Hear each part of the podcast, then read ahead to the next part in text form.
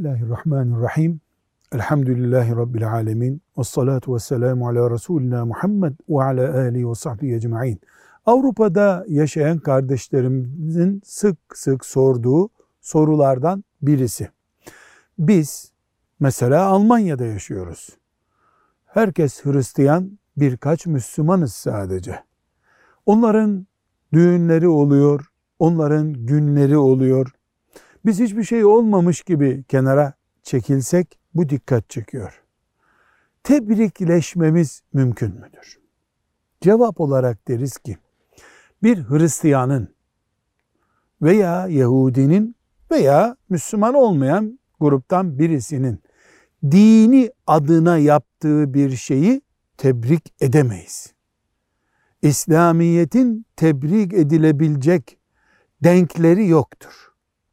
Buna yılbaşı da dahil. Ama düğününü tebrik ederiz. Dükkan açmıştır, onu tebrik ederiz. Sosyal yöndeki beraberliklerimizde tebrikleşme mümkündür. Ticaretiniz bol olsun deriz. Ama sizin filan din gününüz kutlu olsun diyemeyiz. Velhamdülillahi Rabbil alemin.